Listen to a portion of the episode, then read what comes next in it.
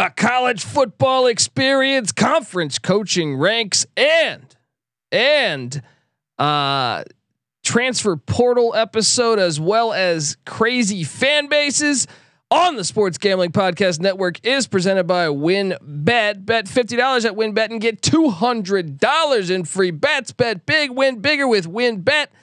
Download the WynnBET app now or visit wynnbet.com. That's W Y N N bet.com and start winning today. We're also brought to you by Sleeper. You already play fantasy on Sleeper, but now you can win cold, hard cash with their over under game. Just head to sleeper.com slash SGP on your phone to join the SGPN group, and Sleeper will automatically match your first deposit up to $100 at sleeper.com slash SGP. We're also brought to you by us. Yes, the SGPN app. Make sure to download the SGPN app, which is free to download in the App Store and Google Play Store. It is your home for all of our free picks and podcasting content. So grab that thing today and let it ride. This is Brian Bosworth, aka The Boz, and you're listening to SGPN. Let it ride, brother. Peace out. Boz out.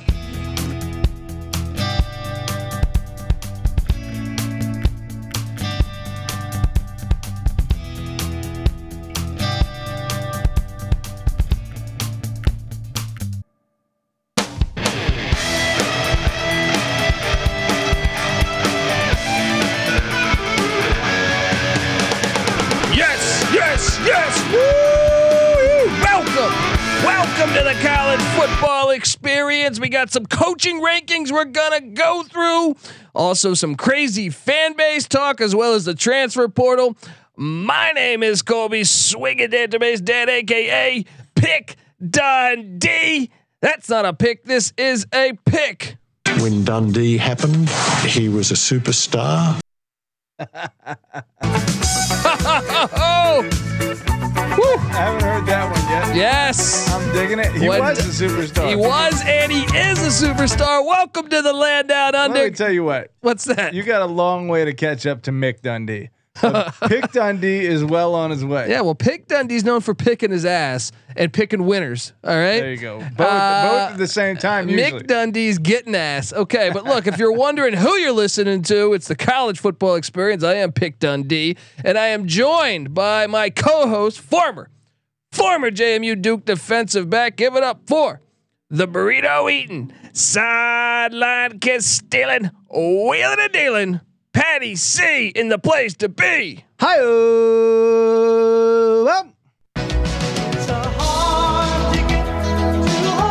Well, glad you chose this. Colby recently informed me that on Tubi, which is free to download, you can find It's a Hard Ticket to Hawaii. and you will have a wonderful weekend. That is better than ninety percent. Although Top Gun two, Oh, Hmm. Fire. And this is a guy. Yeah, This is a guy that really hated on the Well, the, the possibility. I am a, a skeptic of when you go th- like to me. You have a five year window normally. if that, if that. Fi- yeah, For a but you look at Dumb and Dumber twenty years later, terrible. You look at Blues Brothers twenty thousand or whatever the fuck it was. t- You know, twenty years later, trash.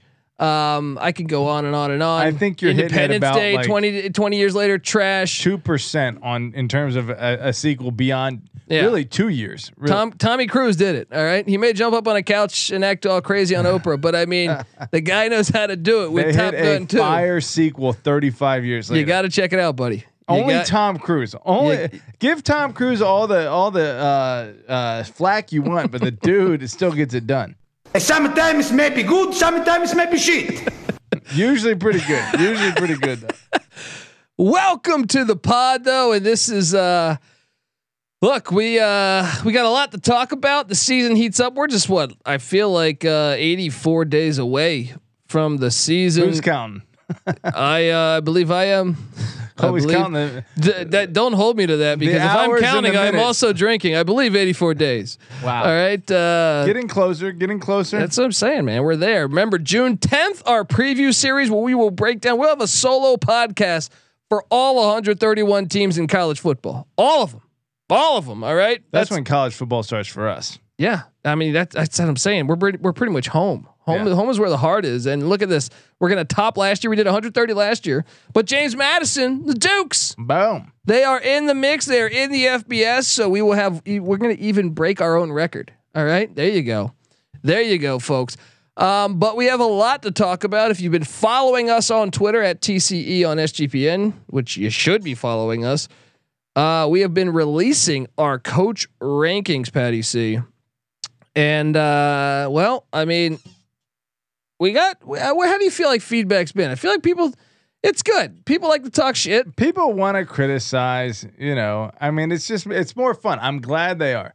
You know, we released the independents. I think I think Uh, uh, the group of five and the independents we released. No, we haven't done the entire group of five. We've done what? The Conference USA? No, I did the Mountain West today, so I think we're just waiting on the Sun Belt. Okay. so Sun Belt would be the last lot- one oh, that yeah, will come out The American by the time you're listening to this. Probably you will be getting the uh, the the Sun Belt. I would believe. Okay, so the group of five is out. Uh, we definitely got the most flack about Conference USA, you know, but I, I enjoyed it, you know, and I think I think we maybe we need to uh, dive in and explain our uh, our stances on these because that got the most action on it. And the Power Five will be out next week as we go through the Power Five coaching ranks, conference by conference. But yeah, I mean, uh, The more conversation about it, though, the more fun. of course, the argument or the arguing, the the banter's always fantastic. We're, we're definitely not 100 percent right. In fact, we have Well, massive no, but this dis- is yeah, disagreements. Yeah, that's what I'm saying. This is a our vote. own ranks. That's what Yeah. I'm saying. This is a vote. Um, so it is completely different than than uh, than what you know. I completely disagree with some of your picks, mostly all of them. Um, but uh, look, you had no. Nick had Willie Willie Taggart at nine. I had him at four. I think I had him at six or seven. You had him right in between yeah, six. Yeah. yeah. So we're all kind of figuring it out here. Well, let's start out with our AAC rankings. Um, were you surprised as a collective that Luke Fickell was number one, Patty C, at Cincinnati? I wasn't surprised. I didn't agree, although I can certainly see the logic behind it. He's been by far the hottest coach of late. Uh, certainly within that conference, but even nationally, like one of the hottest coaches in the in the country. Meanwhile, you know, the our our consensus number two, um, uh, Malzahn Gus Malzahn, UCF. a yeah. couple couple not tough years, but not quite elite years recently. I put him as my number one because of what he's done in the past, and so But we, even what he's done in the past, look, and I'm a Gus Malzahn fan, but what he's done in the past is he went to, he took over a program that had already had success doing that, uh, doing what? winning. Yeah, he so was like the I- architect I, don't of see, that. and same with UCF. Like I think it's more impressive that Fickell took over a Cincinnati team that had been struggling. Cincinnati hadn't really been struggling. They had Tommy like a four win se- a four win season with had him. a year or two down. Prior to that, they had had a number of elite seasons and a number of elite, elite coaches. That is a program that is. They didn't. They weren't ever having that many players drafted. I'll tell you no, that. he's taking them up a level, Yeah. absolutely, and so that's why I don't I don't disagree necessarily with him at number one. Although I think Malzahn has proven to have a higher ceiling, both by uh, essentially being the responsible party for a national championship win against Oregon while he was at Auburn as the offensive coordinator. a lucky win, some might say. Sure, absolutely, but also an unlucky loss against Florida State in the final seconds That of the game true. That ve- you know, fair enough. where he was Fair the head coach, you know, and as much as Fickell's done, he hasn't done that much. Granted, he hasn't had the resources that Auburn has while he's been at Cincinnati. It's a very good conversation. I think they're clearly number one and number two. I th- I could see either argument at that point. Well, yeah, and then at at three, Niumatalolo, Ken Niumatalolo from Navy was our our our consensus number three.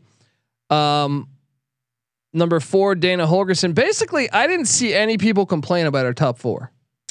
Yeah, I didn't. I didn't get one. I mean, m- maybe there were, and I just missed it. But uh, I didn't see any complaints.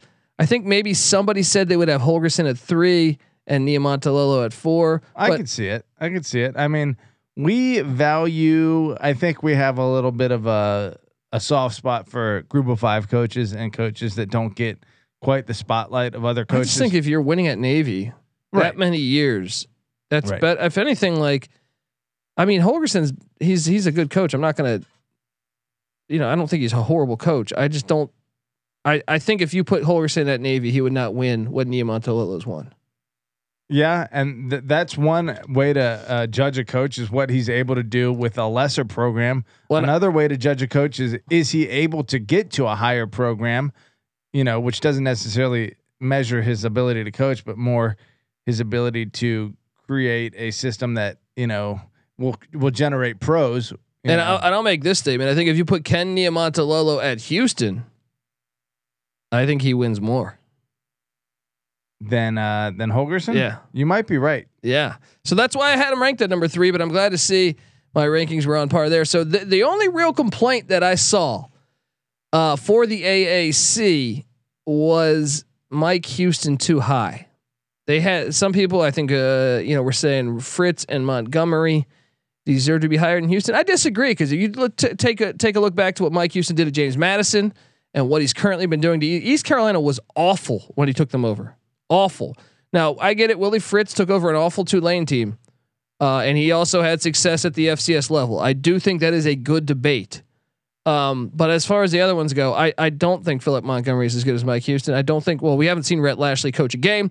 Ryan Silverchild, I have not seen really do much. Yeah. With, if anything, the program seems to be going a li- little bit direction. downhill there. I mean, there's a little bit of an obvious like, you know, pecking order here. And so I think the if you're if you're able to look at the the stats and the important factors that determine what a good coach is, there's only like one or two coaches in any given position, maybe three that should have that particular spot in the pecking order. And so I think it's pretty easy to get it right for the most part, but I can see some some debate, Yeah. you know, where those where that pecking order is. And the next conference, so that's pretty much the AAC. I didn't. I felt like people said we're spot on for the most part. There was a little Houston hate, Mike Houston hate, but um, well. And by the way, folks, we are on YouTube. Make sure you subscribe to the College Football Experience on YouTube because we're going to be here all the time now. Every one of our 131 previews will be on YouTube, so you'll have access to all of that uh, all season long as we continue to evolve and grow. Um, so check all that out. You can go there right now and check it out. So, um, but let's hop on over to the Conference USA rankings, Patty C, because this is the one I feel like we had the most disagreements from not not not between well between us too, but uh, but more so from the fans. Yeah. The fans that that got uh, got on board and basically were saying, uh, Which is surprising because it was undoubtedly the worst conference in college football last year. Yeah, yeah. I mean, People are passionate about the Conference USA. don't tell our pal Welcome to UAB about that. right. Uh, or Auburn Blazer. Yeah. Uh, so anyway, Bill Clark was number one from UAB. This is according to the College Football Experience consensus rankings. Yeah. And no one had any argument with that.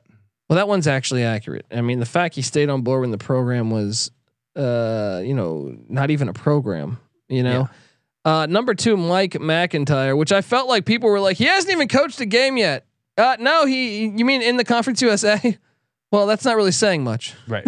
I mean, This isn't like you're joining the SEC. we're not talking about necessarily his projection of what he's capable of at, at FIU. Sure, if Butch Davis, Mr. South Florida, wasn't able to get it done, we understand that I think McIntyre's a better better coach than Butch Davis. X's and O's Yeah. coach. I mean, you would ex- assume Davis, with all he was able to do as a program builder, would be able to do more at FIU, but he But did. when did he ever really build a program? Miami. I mean, you're at Miami. Yeah, it's true. I mean, they kind of is that building or is that just like, let's just go grab a couple guys over there, grab a couple guys over there, and let's play some football. they still had had four national championships in the last I'm not buying into that 20 being years built. when he got there. Yeah, um, so I mean, look, 15 years. we got a ton of hate for saying Mike McIntyre ahead of Jeff Traylor at UTSA, which Jeff Taylor, we're not trying to say anything bad about him, but Jeff Traylor is only two years into his his tenure with the Road five, Runners. 12 and 2. He lost to a losing team in that 12 and 2 uh, span. Look, we love we love them. They were our darlings. You know, we love UTSA and I'm rooting for Jeff Traylor again, especially a high school coach that's come up to college. Of course, that's got our hearts. But let's be honest.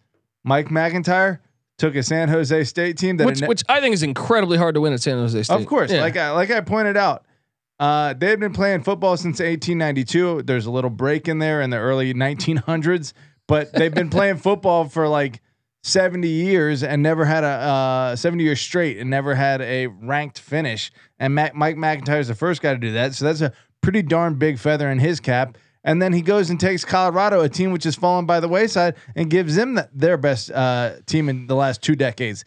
That's winning big at two different places, especially at a Power Five conference. Here, Jeff Traylor comes in and wins in the worst con- conference of college football. Sure, has he been good? He's been doing great. Like he is doing great, but it's just not definitive. my, McIntyre should have never been fi- fired from Colorado. He should have got another year, if not two. Yeah. Um, and uh, they were much more competitive. He was putting uh, players in the draft, Shenault and those guys. Like, uh, I, I really thought he got the raw deal in Boulder there. Push But- comes to shove, I'm more inclined to put the coach that's uh, more established than a hot shot coach who's had one. You know, I think tra- Traylor's had two good years, but seven and five is not amazing. well, I mean, considering how that was like their best year ever. I mean, it's a 12 year old program. yeah, I'm just saying, year one was pretty impressive. But he's good. He's good. I'm not. I'm not hating. I I, I considered him at number two.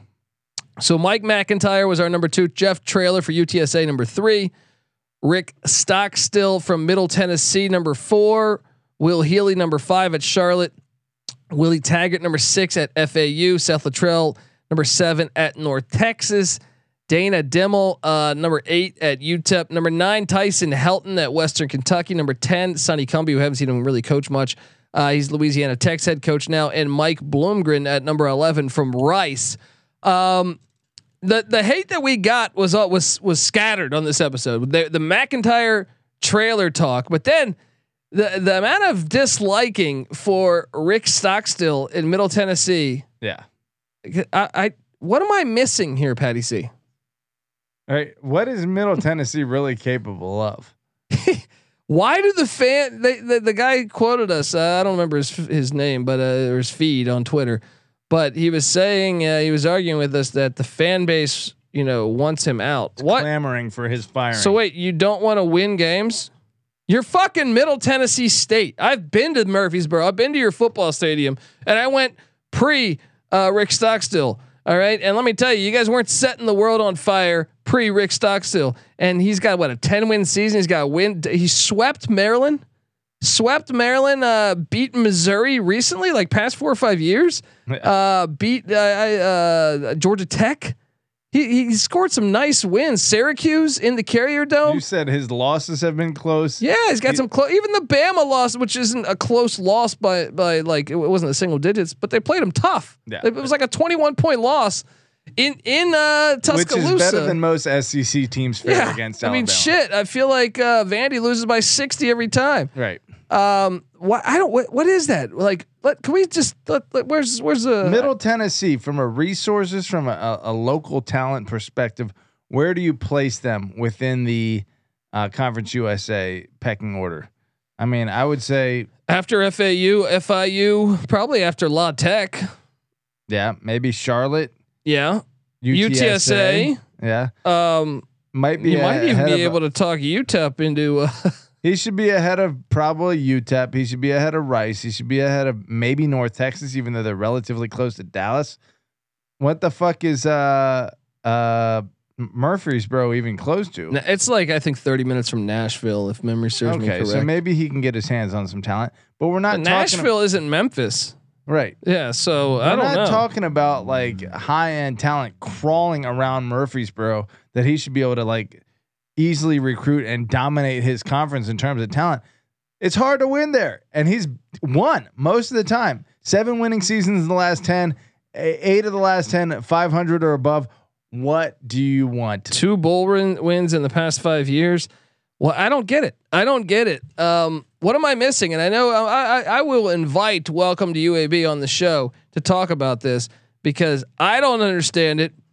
Um, I know he's a big Conference USA guy. So at number five, we have Will Healy, which, you know, I guess if you look at the Charlotte 49ers, they haven't really done much. I think we're a little high on Healy But I think a lot of that has to do with what he did at Austin Peay. They were fucking horrible for several bef- years yeah, before he got there. before there. he got there. He also beat Duke last year. That's a nice win for them. Um, Uh, then we had Will Willie Taggart, which Patty C. We got some hate on Willie Taggart being sixth. Even some Florida State fans said, "Why is he not last?" No, I get it. I get it. Look, I mean, it's it, my my take. I'm TMZ Pat, right? He's gotten the gig at uh, Oregon, right? That was, I mean, for him to win at Western Kentucky and improve that program drastically, improve South Florida and give them their best season in the history of their program are two impressive feats, right? To get the Oregon job in and of itself is a bit of an impressive feat.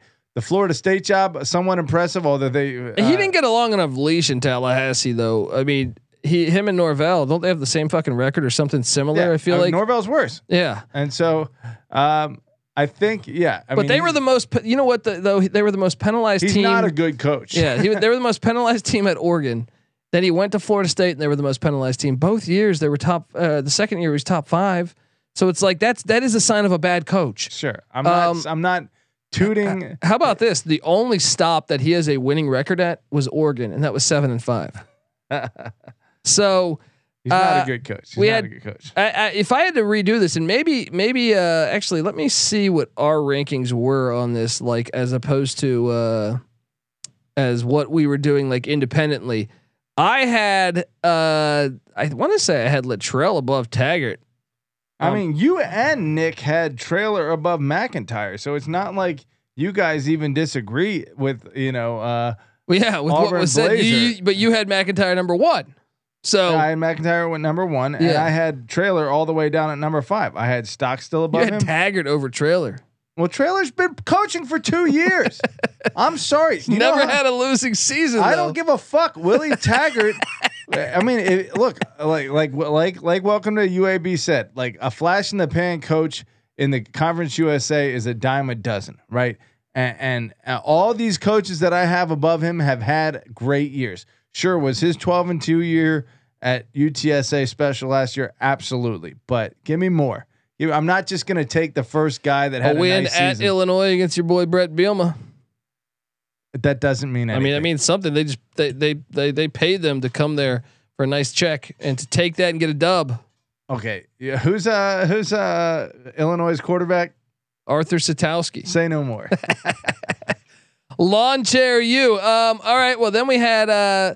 So yeah, I had Littrell above Taggart, but even even with the rankings of Taggart being six and Littrell being seven for our combined rankings, yeah. We got a lot of hate on the Littrell at seven spot. Again. can we can we let's let's dive into unrealistic fan bases here. We were going at it with uh I think welcome to UAB's pal Auburn Blazer. Yeah. and someone else I think too. Someone that went to North Texas. Okay. Yeah. Yeah. Yeah. Um about about what would we I I I think Seth Littrell's doing a great job at North Texas. yeah. Has he had not quite the success over the past two or three years? Sure. He's he's dropped off. a Dude, they bit. beat UTSA last year, by the way. Ruined their chance at a perfect Right. season.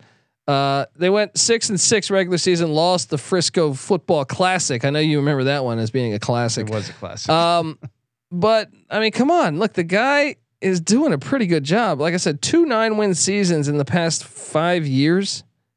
That's incredible to me. yeah. At North Texas, I that's mean, really fucking good. I want to. I'm I'm looking back right now. I'm taking a peek. He had a four and eight and a four and six year.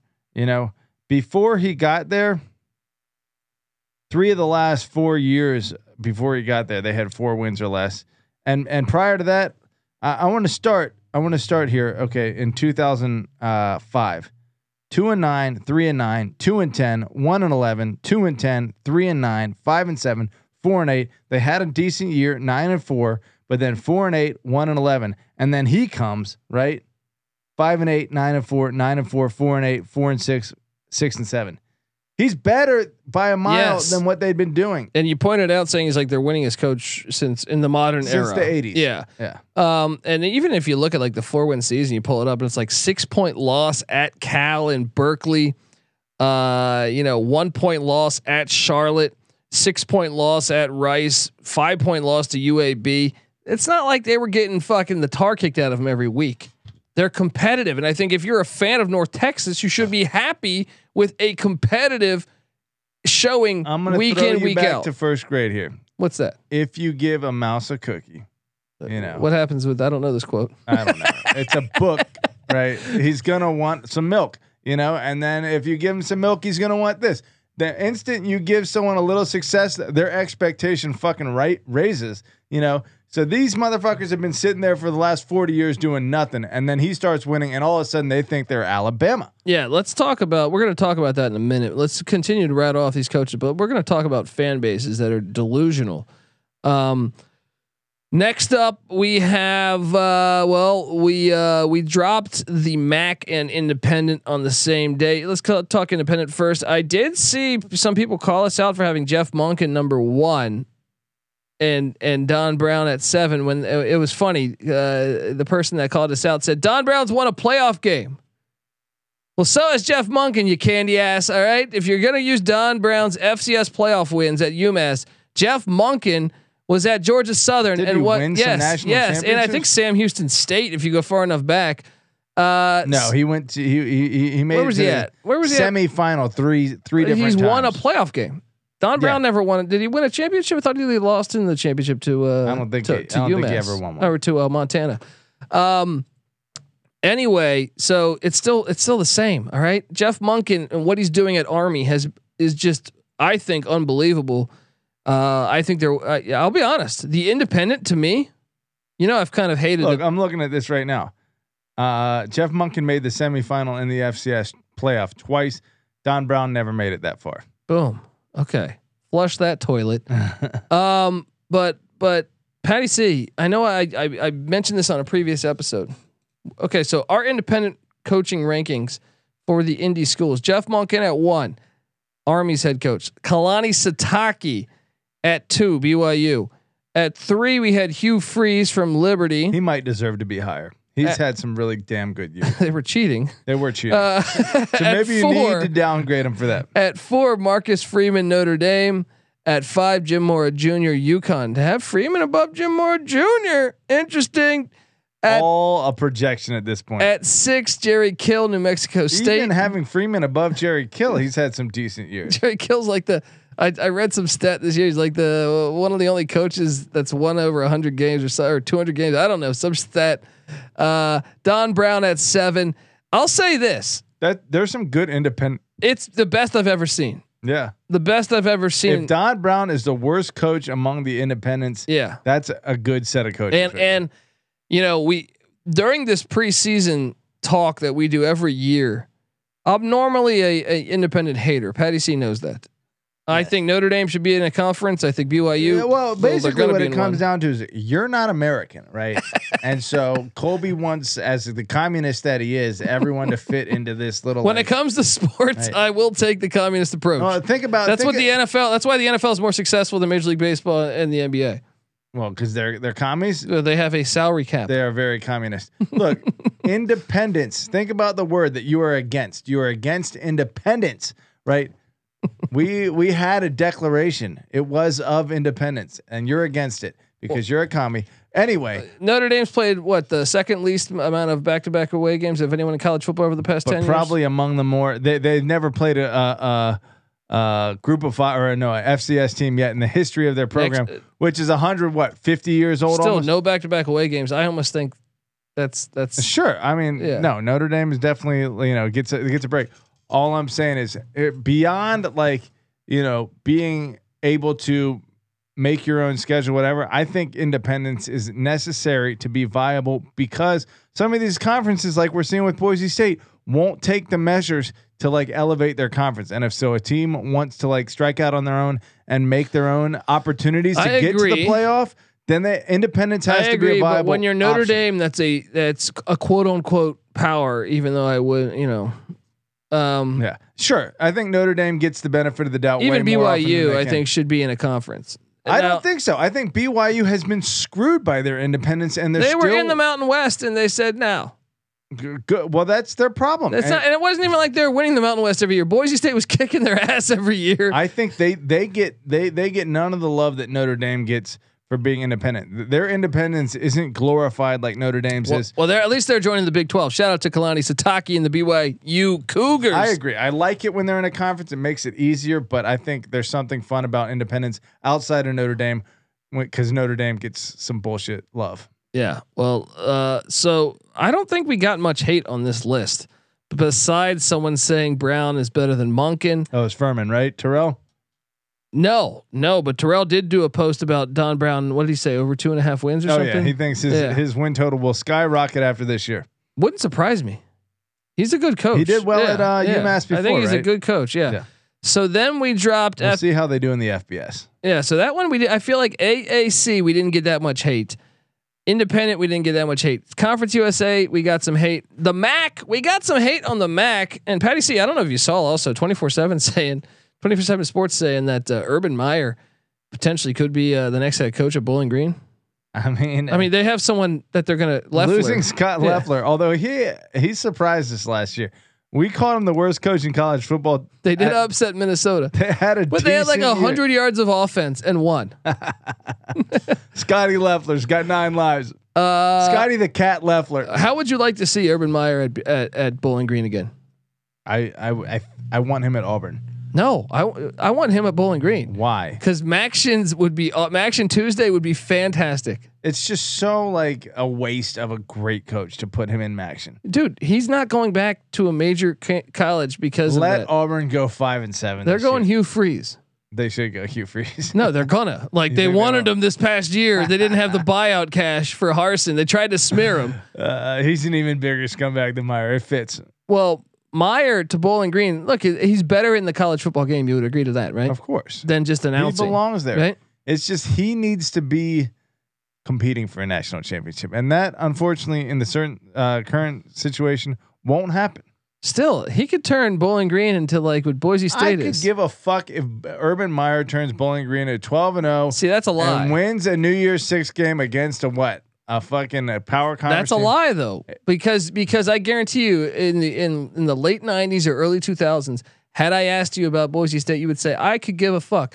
Now after they've built something, you do give a fuck. You a think fuck. he's gonna stay at Bowling Green? He's not that old, right? He could do a decade there.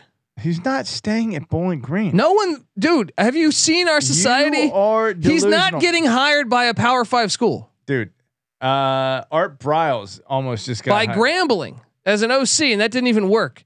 That's my point exactly. Okay, no, no, no. He is not going to get a gig. Art Briles oversaw a rape circuit and got hired as a coach. You got the kicker of the ja- Jacksonville Jaguars. Isn't he like filing a, a some type of suit about? Uh, Absolute bitch, by the way. yeah, he is a Absolute bitch. bitch. And also, you got Urban Meyer grabbing some girl's ass, some some twenty five year old girl's ass at a bar. It ain't gonna fly He's in 2022. all-American son of a gun. I'm sick of you slandering Urban Meyer.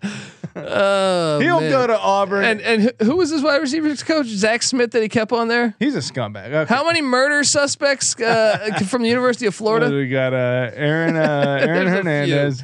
There's a few. Cam Uh, Newton stealing shit from people's lockers. no, there was a ton, man. There was a ton going Oh, on there. He um, doesn't run a perfectly clean program, I'll say, but That's what I'm saying. that's like what makes him perfect for the SEC. I think the best case he could do. Yeah. I don't. I actually do not believe he'll ever get a Power Five job ever again. You're out of your mind. I don't think Urban Meyer will ever be a Power Five coach again. I think he's got to go. He's got to go the route. Like if SMU said "fuck it," Who's a coach that has Liberty might might hire him. I could see Liberty hiring him. Who's a coach that has had serious, uh, serious allegations and I guess whatever infractions uh, none, none anymore, man. posed against him that has made it all the way back to the top? No, no, none anymore. None. Anymore. Not not now. Chip Kelly. Chip Kelly got a What? show cause, and then he got hired at. he Uh, didn't get a scandal. I mean, cheating. He was caught cheating essentially at Oregon. Uh, That which was is- not. That's not comparable, dude. Not comparable. what to- was this? What was Urban Meyer's scandal? Uh, so many? Zach Smith. He kept on there after he's beating the shit out of his wife. Uh, not not he's got like not thirty pro- of them, all dude. hearsay. All hearsay.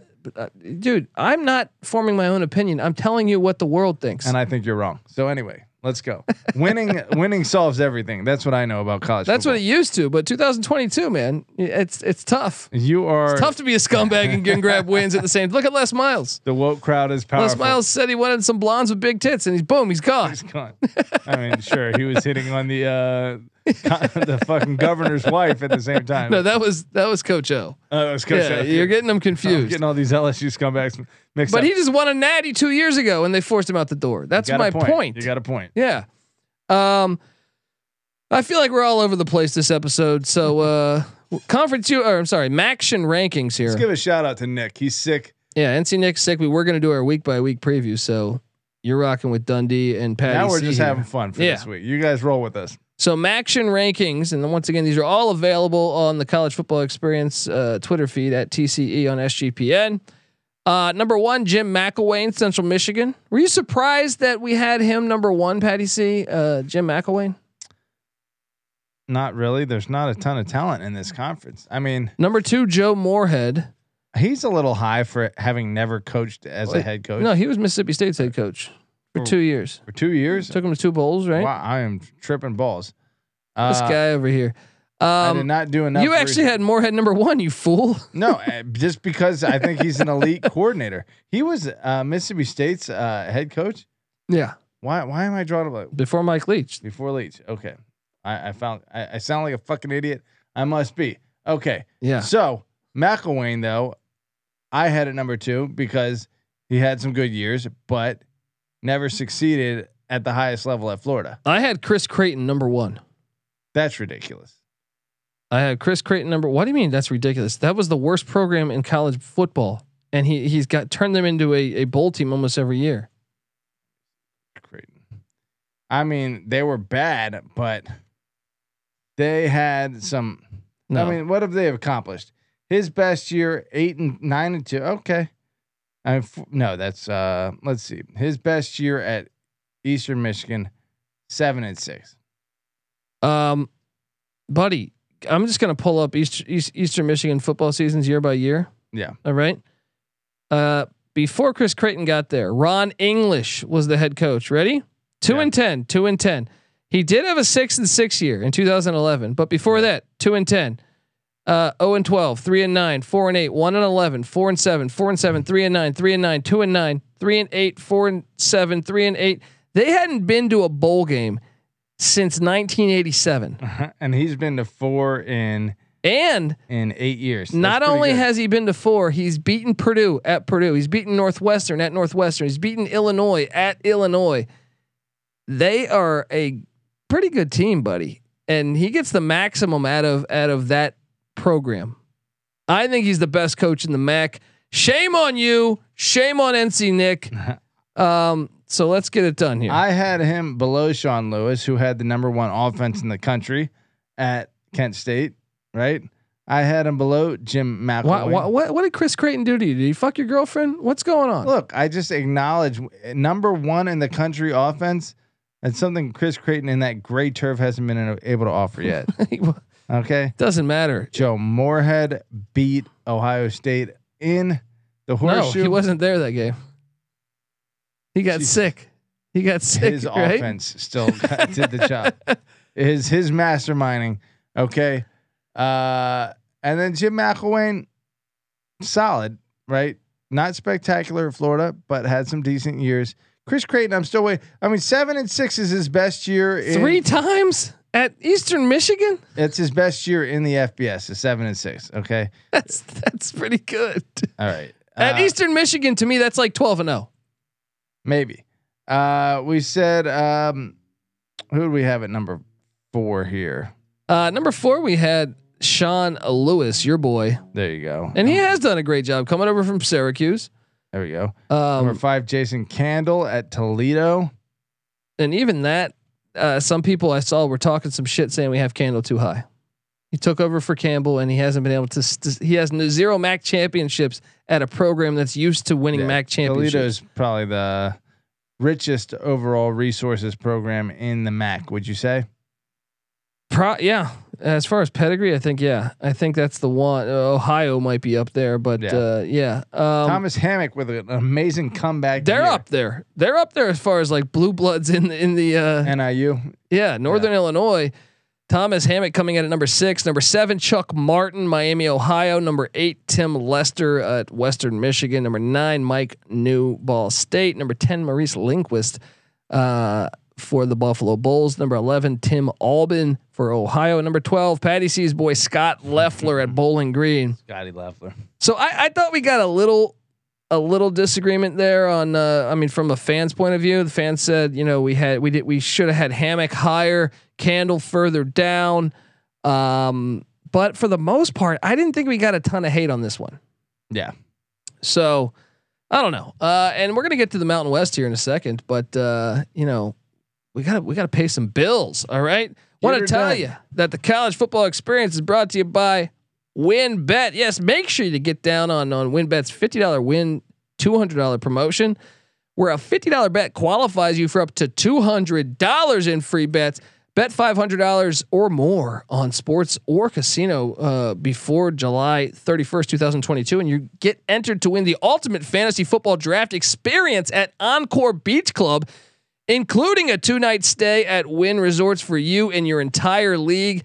Multiple entries allowed. Uh, if a uh, patron wagers over a thousand dollars on sports, that means you're eligible for two entries into the prize. So, uh, you, or the prize draw, I should say. Uh, so you got to check that thing out. Uh, there's so much to choose from, and all you have to do is download the WynnBET app or visit wynnbet.com. That's W-I-N-N bet.com to get started today. Offer subject to change terms and conditions at wynnbet.com. Must be 21 or older. Present in the state where play with the win is available. If you or someone you know has a gambling problem, call 1-800-522-4700. We're also brought to you by the SGPN NBA Finals contest. Yes, SGPN is giving away $500 in their NBA Finals prop contest, completely free to enter, and, and it's just exclusively on the SGPN app. So if you don't have that app, you're making a mistake. Go get that thing, and j- why not try to get $500 for free? Just download the app and hit the contest tab to get your entry in. Got to do it. All right. We're also brought to you by Sleeper. Sleeper's the fastest growing fantasy platform today with millions of players. You already probably have a fantasy league on there. I know I do. Uh, it's a game changing product unlike anything else in the industry. And now you can make money on Sleeper by playing their brand new over under game. And it's super simple. First, in any sport, choose two or more players you like and pick the over under on their stat projection, meaning, you know, number of points in a basketball game, hits in a baseball game. Then choose the amount of money you want to enter in the contest. If you pick correctly, you can win anywhere from two times to over 20 times the money you put in.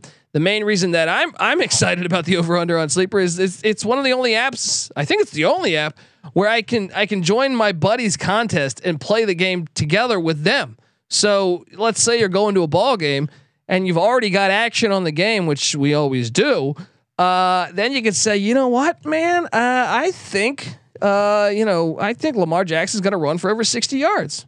And your buddy might disagree and you say, fuck you. Oh, let's put some money on it. And it's e- they even have a built in group chat where you can talk shit. So if you're going, maybe you live in different locations.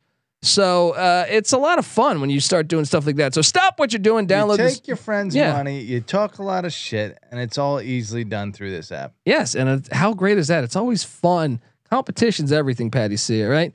Um, so on your mobile phone right now, join our listener group at sleeper.com slash SGP. And Sleeper will automatically match your first deposit up to $100. That's right. Join our squad and get the 100% deposit match at sleeper.com slash SGP. You got to do it, folks. All right. We're, we're like, like I said, Sunbelt will be released by the time these uh, uh this you're listening to this for the most part our Sunbelt rankings, but we also released our Mountain West rankings today. And actually, I feel like we've kind of been clean on the shit talk in the Mountain West. Maybe our best conference yet. At number one, and these like uh, once again, these were voted on by me, Patty C, and NC Nick, the college football experience. Tell a friend. Number one, Jeff Tedford, Fresno State. Were you surprised to see Tedford at number one, Patty C? I mean, based on the fact that he hasn't really accomplished much at Fresno recently, uh, then yes, a little Well, just bit. just three years ago, he won the Mountain West. Okay, but he took a little break. Okay, But I'm saying he, he's still, still still got recruits there that probably were recruited by him. 2018. Here we are in 2022. You know, it's been since 2018 since he's accomplished anything. You would think maybe there's we we go to sleep on him.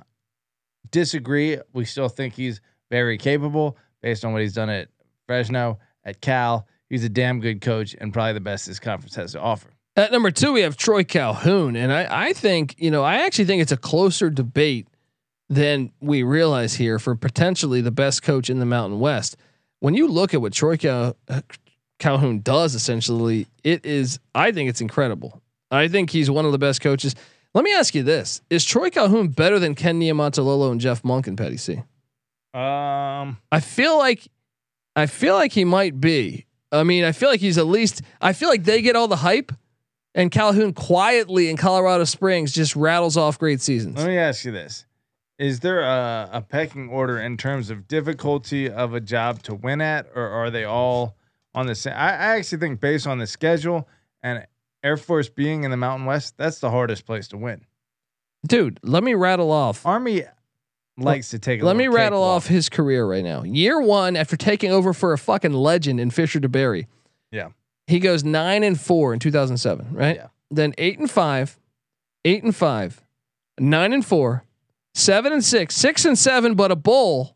Yeah, Then he has 2013 his first clunker, two and ten. yeah. Re- responds with a 10 and three season. Ten losses to ten wins. That's a nice turnaround. Yes. Then he follows it with an eight win season, eight and six. Then a 10 win season yet again, right? Mm-hmm. Then oh, five and seven, five and seven. Is he losing the program? They schedule aggressively. Maybe not. No, because he responds in 2019 with an 11 and two season, Top twenty-five finish. top 25 finish. Then COVID year only gets six games, three and three. Follows it with last year going 10 and three. And mean- in newsflash, they're projected to be at the top. They're in the mix. Some publications will be having them uh, in, in the Mountain West Championship. I mean, 10 win seasons, four out of the last eight years, two out of the last three years. He's still pretty damn good, He's underrated, man. especially against a Mountain West schedule. Don't you feel like Niumatalolo gets and, and can get more love than Calhoun? Yeah, I do. I feel like he's quietly just maybe well, even Air better Force than them. is the less. Army like, schedules are not nearly as tough as Air Forces.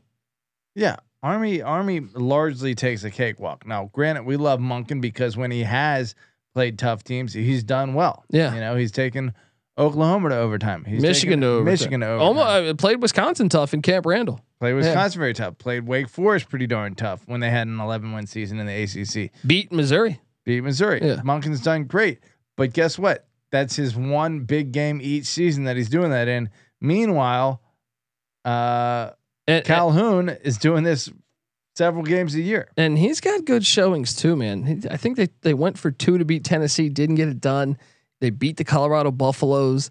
They've beat I think uh, a few other uh, programs over the years. Gave them some. Uh, they beat Washington State when they had Leach. Uh, gave them a, gave them a, a game in the Alamo Dome, I, mean, believe. if you're Yeah. averaging probably what seven, seven and a half games wins a year in the Mountain West, you're a darn good coach. Yeah. So so we had Calhoun at number two, number three Brady Hoke, number four. So Brady Hoke, San Diego State, number three, number four Craig Bohl, Wyoming, number five Jay Norvell, Colorado State, number six Gary Anderson. Wait, Gary Anderson, Blake Anderson. It should be These Blake Andersons- Anderson at Utah State. I think we have a fuck up. Uh, seven Brent Brennan at San Jose State. Eight Andy Avalos, Boise State. Nine Marcus Arroyo, UNLV. Ten Danny Gonzales, New Mexico. Eleven Ken Wilson, Nevada. Twelve Timmy Chang, Hawaii. Any like we didn't get much hate. We should have got hate on the Gary Anderson play at Utah State. It's Blake Anderson. oh man, how did we mess that one up? Um, details, details. I, I feel like we didn't get any hate on this one. I mean, again, I think a lot of this is relatively straightforward. You know, Yeah. the coaches' uh, accomplishments, you know, the, their resumes compare pretty easily. So Well, all right, and that's our that's our coaching. I mean, we're gonna do the Power Five next week. Like I said, Sunbelt will be out uh, t- by the time you're listening to this, and you know what? We can even go through our Sunbelt if you want. Nah, let's let's keep it a surprise for the listeners. Go check go. that out. There go check that out. Um, and uh, yeah, Patty, see, I had a few more things before we get out of here that I wanted to talk about. Well, I wanted to, to say, have you seen what's going on with uh, the Kentucky Wildcats right now? SEC, you know, they they spoke at a, a conference. Greg Sankey, you know, potentially on the verge of having an, S, uh, an SEC playoffs. Talk about the pods and how they're going to do their scheduling format with 16 teams, and uh, you know, 14 right now, right? yeah, but they're about to be 16. Oh yeah, with yeah, Texas and right? yeah. So a lot of speculation. And Jimbo Fisher went out on the limb and said, "I hope we still play the FCS teams." I come from the Bobby Bowden era where they we keep those programs alive. He I- might is have he saying point. that to save his own ass, or is he saying that? I think a little bit of both. I think you, if you look at the West Coast where they don't play any of these Group of Five teams, and lo and behold, the Group of Five programs have taken a massive, you know, they don't exist anymore. You know, you're you're what? Uh, Cal State Fullerton, Long Beach State. Is that where? you- What yeah, where are you all going? at? these yeah. all these California teams Yeah. that were once proud don't exist anymore at the Group of Five level. Maybe because they're not getting that million dollar game against USC. Perhaps, perhaps. Um, I still thought Fisher might just be saying that because he knows he's going to draw. I think if you if you go with the pods and you have the three rivalries, I think A and M is going to end up having Texas and Oklahoma. Yeah. I don't know who the third team would be. Maybe Missouri. Maybe Missouri, maybe Arkansas, maybe Yeah. LSU. Yeah, I mean maybe LSU. Even- yeah, Yeah, but not going to be pretty for them. Yeah, I, I I don't know, but also Kentucky seems to be at the forefront of the movement to only have an eight game schedule, uh, conference schedule. That is, Kentucky calling shots in the SEC, saying they don't want a ninth game uh, because they still have to play Louisville. They act like Louisville's got fucking Johnny Unitas still Yeah. because what is ha- like what? Yeah. Uh, That's not a tough game. That hasn't been a tough game Not in only 20 is it years. Not a tough game, but it's an in-state rival. More than 20 years. Yeah. you know, uh, you can manage to put that game on your schedule every single year, and it doesn't matter. Like UVA, Virginia Tech, we're Virginia guys. They're always playing an FCS Virginia school every year. Obviously, it's a little different, but like uh, at an FCS, No, I mean, level- USC is the perfect example. They play nine conference games. and they play Notre Dame every year. Yeah. Right. Notre Dame every fucking year, which is uh, not even geographically, you know. What I'm saying is, with with with the spot open, you can you can still fit another team onto your schedule if you make it a priority. If you if you're Dude, worried playing about playing Louisville is an like playing. team, Would you? Would, c- c- do you think the statement's accurate? Over the past ten years, would you rather play Louisville or Houston? probably Houston. Yeah. I mean probably Louisville because No, I think Houston. Houston. Not only did they sweep Louisville when they had Lamar Jackson, they swept them. Houston did. Yes, Or Houston did. that's what I'm saying. You would rather play Louisville because Oh yeah, Houston's the harder yeah. team. But I'm saying is that so stop acting like this is some fucking, you know, uh, gig- just ridiculous opponent. Why you can't give us eight games? We got to play Louisville. Louisville was in the Conference USA like 14 years ago. Yeah. All right, relax. You know, like this is not a great fucking program. Iowa, Iowa State. If you're looking for two uh, conferences that play nine game schedules, the Big Ten and the Big Twelve both play a nine game schedule. They have a, a non conference uh, opponent that they play every uh, single year. yeah. It's possible. Make it happen if it's a priority. If you really value the rivalry, play it. And how about this? The, we saw the NFL move to one more game, right? Yeah. Well, college athletics is apparently it's not college athletics anymore. They're paying people, even though they've been paying people for like 80 fucking years. So, what I'm proposing as commissioner of college football, Patty C, Yeah. how about you add another game to the regular season? Let's go to 13. I could see it. I mean, they're gonna bi- bitch about uh, player safety. But not if you're getting him prepared for the NFL, because the NFL just got one more game. You you got to be, you know, you want to yeah, like sequentially yes. prepare them. So I I don't know, and also maybe it would do some great things. Uh, you know, obviously the playoff expansion. How about that? Or just expand the playoffs. But I don't know. I say we'll do one more. Why not? Or just like okay, instead of uh, make this your thing. Nine uh, conference games, right? A gr- uh, Power Five game, a Group of Five game, and an FCS game. And if you want to play a second uh, Power Five game, then do eleven Power Fives, and then a Group of Five and an FCS. You still have wiggle room in your schedule to play around a little bit. It's not like you need to support every level of college football every single season. And I'll say this: if like the Power Five does, you know, there's speculation that potentially they could rip off and leave the Group of Five in the dust, which I think would be horrible for college football. Personally, that's my opinion. But if they are to do that, I think every conference should schedule the same amount of conference games, and I and I think you should set up something like the NFL. So let's, as if I'm commissioner of college football, and that if I'm forced with that hand, because I still think I want to see group of five teams playing the Power Five teams. But if I'm forced to only have the Power Five in its own little entity, Yeah. um, I think we like let's take this this past year for example. Alabama won the SEC championship, right? They Yeah. beat Georgia in the SEC championship. Uh, let's say U, uh, Utah beat Oregon. Then all of a sudden next year, we know Alabama is either headed to Salt Lake City or Utah is headed to Tuscaloosa, right? Yeah. the following year. I want to see a set schedule like that. So my point is that the Pac-12 would play the SEC every four years, right? So you know, okay, next year the Big Ten is going to get the Big 12. So oh, Baylor won the Big 12 championship, so we know Baylor is going to be coming to Michigan, and you can alter the the amount of times. So essentially, what the NFL does with their uh, in-conference division matchups, you know, you're or basically, so in the NFL model, you play within your own division twice a year, right? Yeah. So that's three three other teams in your own division. That's six games, right? And then you play one other division uh, within your own conference. That's four other teams. That's ten, and then one other division within the other conference. That's fourteen, Yeah. right? And then you play the teams that were ranked at the same spot within their own. The only flaw here is that, That was when they went to 16. I don't know Yeah, what they well, did when no, they went to 17, but, but, but but the only flaw would be is that every conference is not going to be 16 teams. So they had to figure that out. But I think you could figure that out with maybe a couple group of five. Like I think Boise State would not want to be uh, th- in the other bin. I think they would want the Power Five love. So I think bo- a team like Boise State probably going to be included. So I don't know. It, it, it would depend on how it shakes out. But I do think college football should have been doing this for a long time, a long you don't time. think that that raises some competitive uh, fairness issues? You know, making the hard the best teams play the hardest schedules. no, because a lot of times the next year they might not be the best team. It's only recently that you've seen the same I fucking four teams. You could reliably say with some level of predictability that you know the best team the year before is going to be the best team the next year, or is going to be one of the more highly ranked teams the next year. And so I do think that that creates like a fairness issue.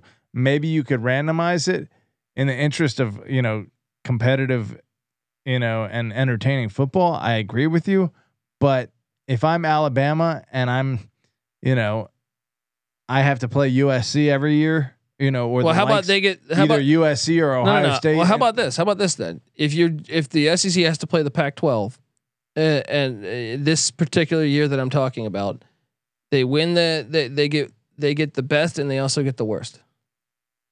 Mm.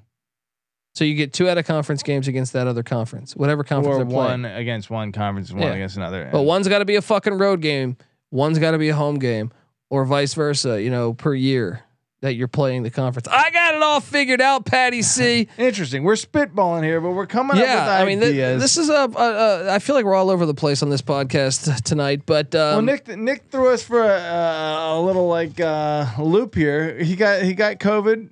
Did he? I have no idea. he got sick. He's got a Yeah. little a belly ache, but you know, so we're we're all off the All right. here. Well, let me ask you this: most unrealistic fan bases. We were talking North Texas fans. We were talking. Uh, uh, what was the other program that said like the, uh, Middle Tennessee, and their fan base is completely, I think, are in the wrong, and I think we're in the right because we're not fans of those schools. We're looking Yeah. at it from a bird's eye view, completely objectively. and and uh, Could not give a let, damn. let's just go conference. What do you think the most? Delusional conference No, no, no, not conference. Like per conference. fan base within yeah, each conference. Yeah. So if we go ACC, who do you think the most delusional fan base is? Let me take a look at the ACC. Let me get a snapshot of these teams real quick. Uh, ACC. We'll start Power Five. Um, do you include Notre Dame within the ACC? No, they're cowards. Okay. um, and I was actually looking at college basketball.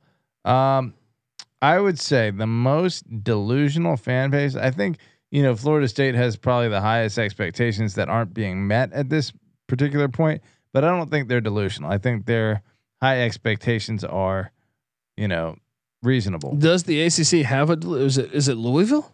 Maybe Miami, maybe Louisville. I feel like it's got to be a football fan base that cares. That's the thing with the ACC. There's like a lot of programs that just don't care. Yeah, I think uh, not many teams have like really high expectations of their. I'm going to go out and say probably Louisville. Louisville If I had to cast my vote, an SEC vibe to them. yeah. I feel like they've never really accomplished that much. You know, they've had a couple decent years here and there, but I think they think of their program as a consistently like very good team. They're disappointed when that's not the case. So, sure, I think Louisville's our choice there out of the ACC. Uh, let's go Big Ten.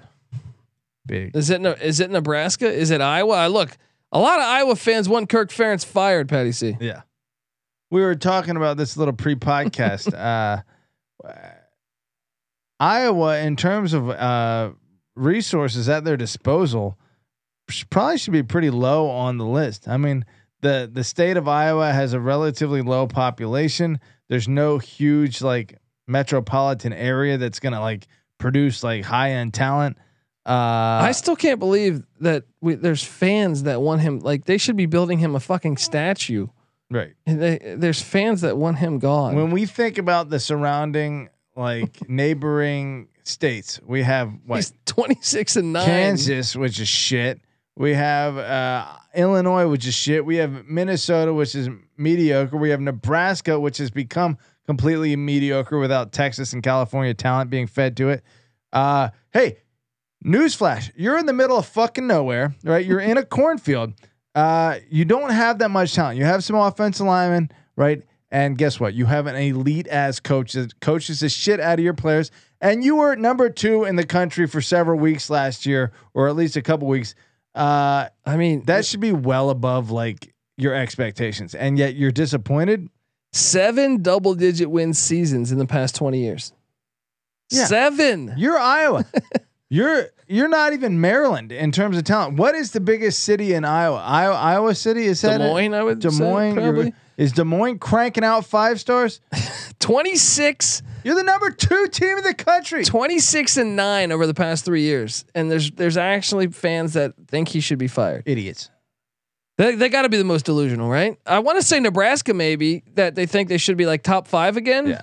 Hey, Nebraska, guess what? You don't have the only weight training program in the country. This isn't 1971. You didn't discover weights before everyone else anymore.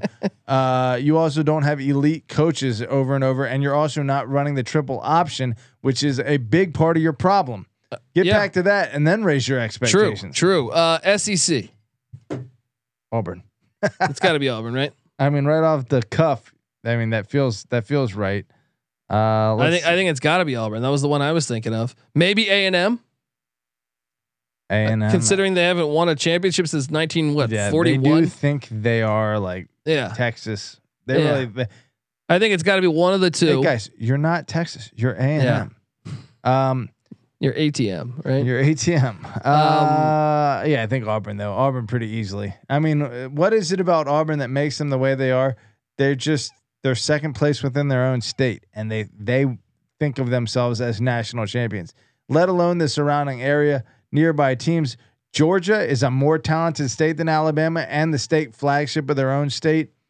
They think they should be above Georgia. Nope. You shouldn't be above the flagship program in your own state, Alabama. Look, I admire the shit out of Auburn. yeah, for- I love Auburn, for the yeah. fight that they give. But guys, you are like from a a, a straight up like They fire Gus Malzahn. They fire. I feel like they a fire other coaches. logistics standpoint, uh, like local talent and like uh, pecking order within the state and pecking order within the the region.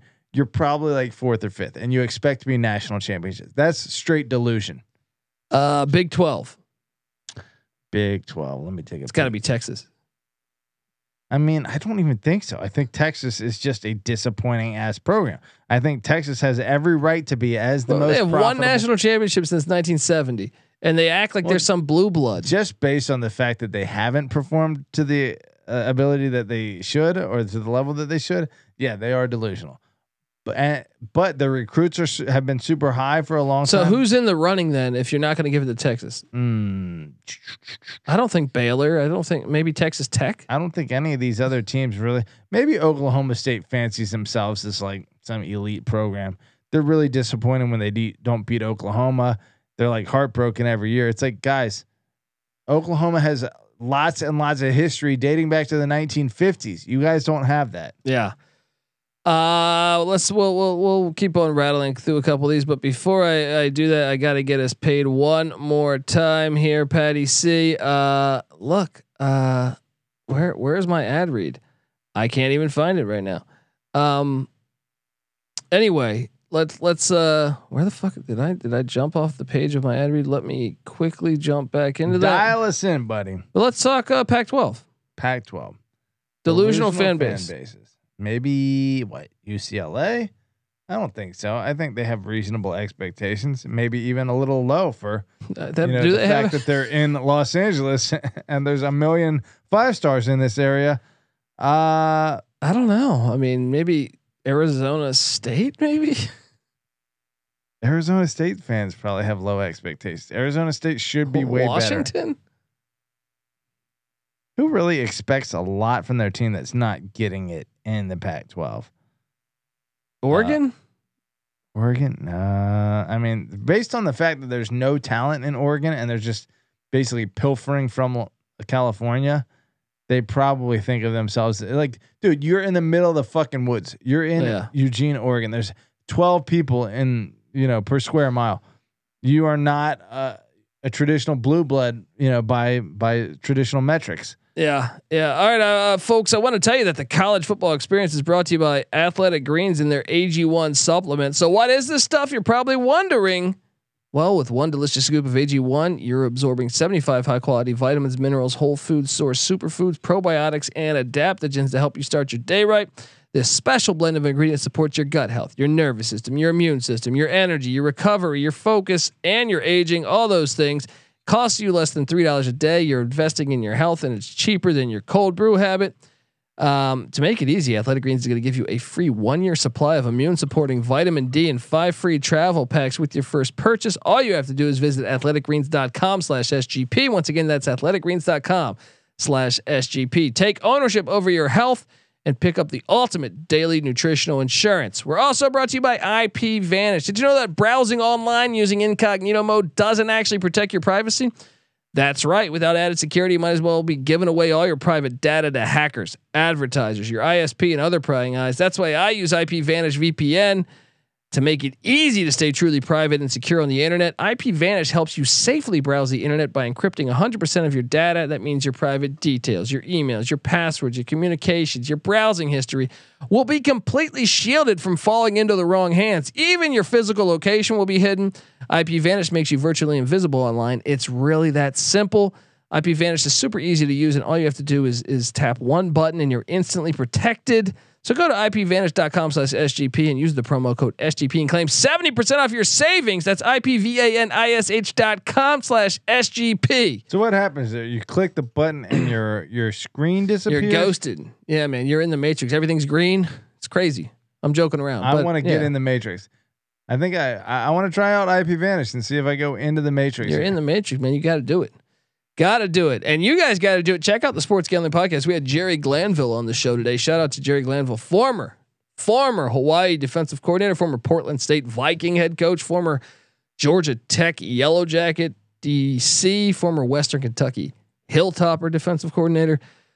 Go check out that episode. It was great having Coach back on the show. We've had him on a few times. He is fucking fantastic. But Patty C, before we get out of here, I just wanted to talk a little more college football talk with well, you. Well, I wanted one more team too that we didn't cover. What's that?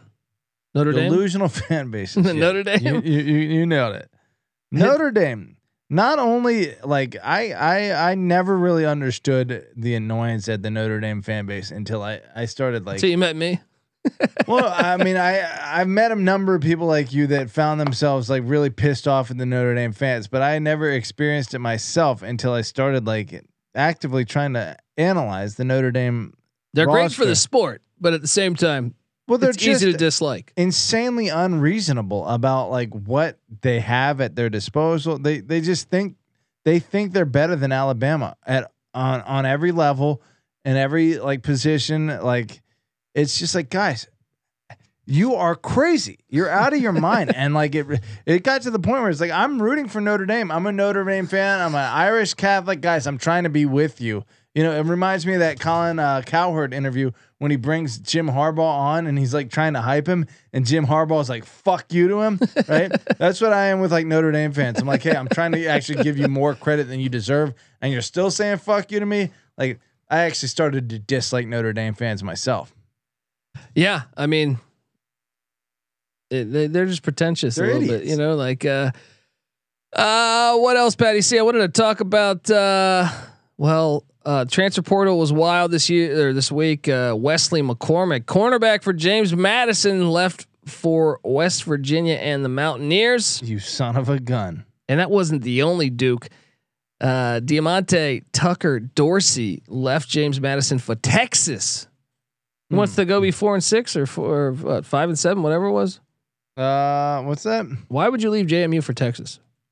That's You- You've been uh, playing for national championships, and now you're going to go to a, a five and seven program. I mean, look, as much as I want to hype JMU, I think Texas offers. I don't know. We had some decent chicks at JMU, but I think Texas probably has some. Yeah, the Austin broads. scene seems pretty fun. Yeah. Quarterback Luke Anthony, super senior, he left La Tech, and the word was he was going to North Texas, but no, called an audible, ends up going to Baylor. Gives some Baylor, uh, the Baylor Bears, some quarterback depth. I know they lost uh, what Jacob Zeno, I believe, to uh, was that UAB, and they lost their other QB to South Florida. I'm drawing a blank on his name off the top of my head. Uh, Transfer City I mean, everybody. Tra- Waco. Trelon Smith, running back from Arkansas, heads to the Roadrunners UTSA. Meep, meep. Watch out. They're building something in in good old San Antone. Um, and that gets me to the tw- the some a couple Twitter questions that I threw out uh, or I submit I had people submit. Um, what will Sarkisian's record be in year two, and will he be there for year three, Patty C? So the question is, is what will Steve Sarkisian, what will he have to do? Because Texas, you, you are kind of on a short leash at Texas. Look what Tom Herman did. Tom Herman wasn't terrible. Yeah.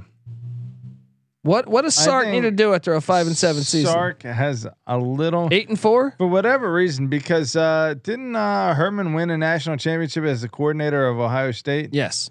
and there should be more credibility coming from that uh, position than from an Alabama coordinator that means essentially nothing over the years, you know.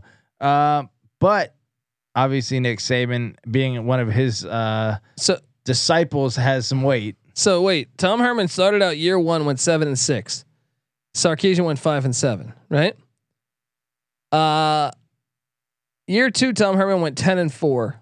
Year three, eight and five. Year four, seven and three, and he was fired.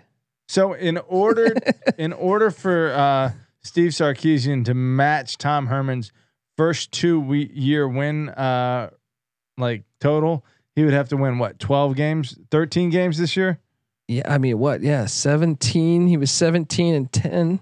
after two years. Yeah, so you'd have to go twelve and three.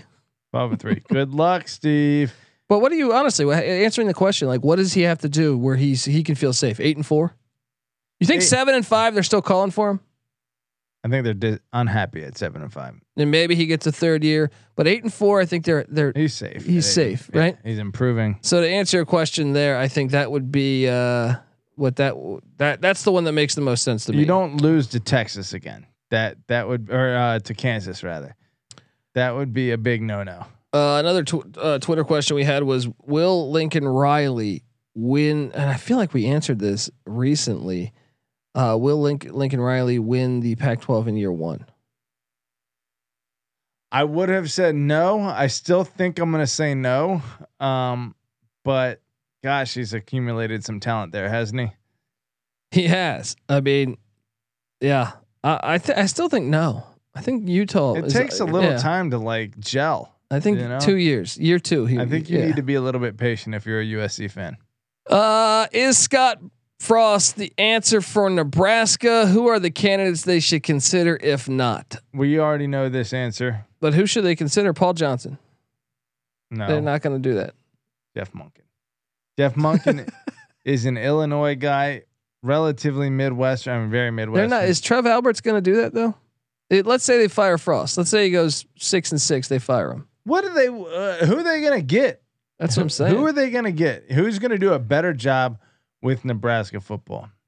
Motherfuckers, you have like 1.9 million people in their state. could Guess they, could they get could they get Traylor from UTSA? That is the population of like the Hollywood area, right? yeah. That's within like two miles of us. But right? try to think who who who could be uh, Jeff Traylor from UTSA would probably be on their short list. Malzahn. No, what is what is what is what Nebraska needs to have? I, I feel like you're not gonna get a Nebraska guy. I think you got to get a guy that can either recruit like Tom Herman. mofo. You think Tom Herman Tom could be? Herman maybe, but like I think you need a, a to quote Charlie. What Weis, would be a home run hire? a decided uh, schematic advantage, which I think the triple option provides for you. Um, a home run hire, I think any triple option coach at Nebraska is going to get my vote as as a uh, because I feel like the fans would get behind that too if they succeeded. Um, other home run hires, is there like a particularly like uh, Nebraska guy that we know out that we Frost. I don't know, man. Mike I don't know. Riley was he a Nebraska guy? No, he got fired from from Nebraska. Yes, Recently. not. Um, Um, the the fans will give you a hard time about that one. Um, can Kansas beat Texas two years in a row? I'll tell you this: it's in Lawrence this year, and don't look now. But the Kansas Jayhawks. Let me just hit you with this, Patty C. Kansas Jayhawks uh, transfer portal. They're building something. Leipold year two, so the quarterback position is in a better spot. The, the they know the offense. He's brought in now a safety from Purdue and another offensive lineman from Buffalo, which a bunch of players transferred in from Buffalo. Um, he brought in. I'm telling you, it's been a pretty impressive amount of players. Patty C, a wide receiver and a running back from Minnesota, uh, a safety from Eastern Michigan, uh, a, a, a, DN from Michigan, uh, uh, a, a defensive back from Ohio State. Watch out! Watch out! What do you think? Year two? Can he do it? Can they? Can they go? Can Can Leipold go two and zero against Texas? Well, I like Leipold because he is doing all right in the transfer portal, despite having kind of the same uh, feel to him as a more disciplinarian coach. And so, if you're able to establish that kind of hard nosed culture while still being able to, you know, work the transfer portal and and squeeze the most out of that, that bodes well. You know, Kansas Kansas got to be happy with that. And Texas, I'm trying to see where they have Kansas. Uh, they have them. Well, they got them right before Baylor. Could be a look ahead spot.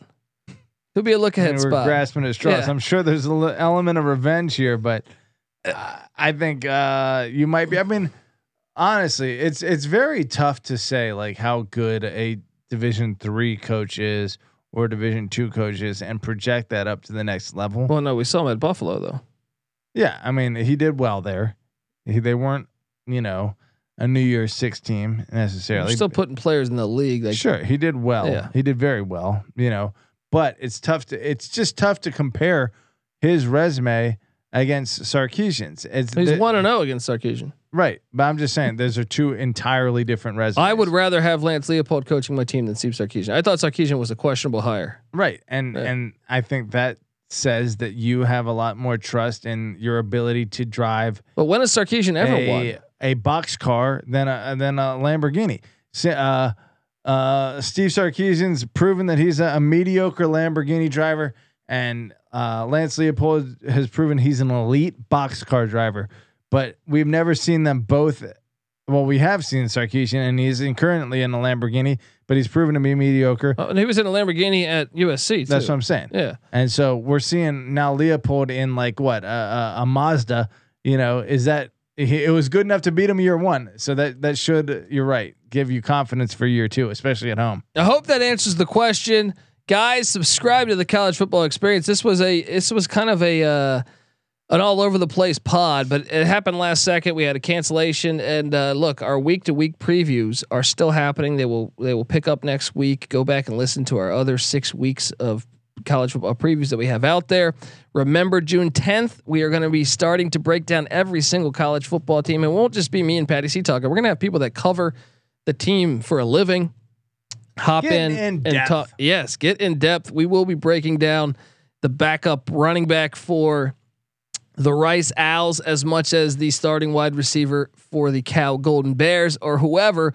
We get into the dirt, the grit of college football here on the College Football Experience. Make sure you give us a follow. Like I said, YouTube. Subscribe to us on YouTube. Hook 'em horns, Patty C.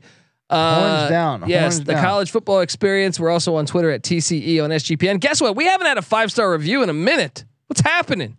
I know it's the off season. Get over there, give us a five star review, and if you do, take a screenshot. Find me on Twitter at TheColbyD, and we'll send you a T-shirt of the College Football Experience, brand new. I promise you, it's not out of Patty C's closet. All right. Unless you want it to be. I mean, I, I'll I'll wear it for a night and send it There to you you guys go. upon request. Don't tell me though. uh, uh, you can follow Patty C on Twitter at Patty C eight three one. You can follow NC Nick on Twitter at NC underscore N I C K. And I can't wait to talk college football with you. 131 teams going over the win totals, over unders on every single team in the land, going in depth. Uh, so remember to stick around, subscribe, tell your friends.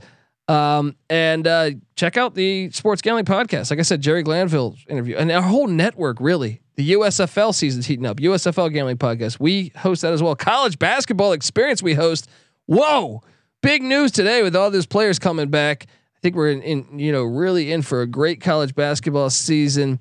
Um, the NBA Gambling Podcast. Check that out. There's a contest. Win five hundred dollars for free. NHL Gambling Podcast. Subscribe as that season heats up. College Baseball Experience. Patty C. The road to Omaha starts tomorrow.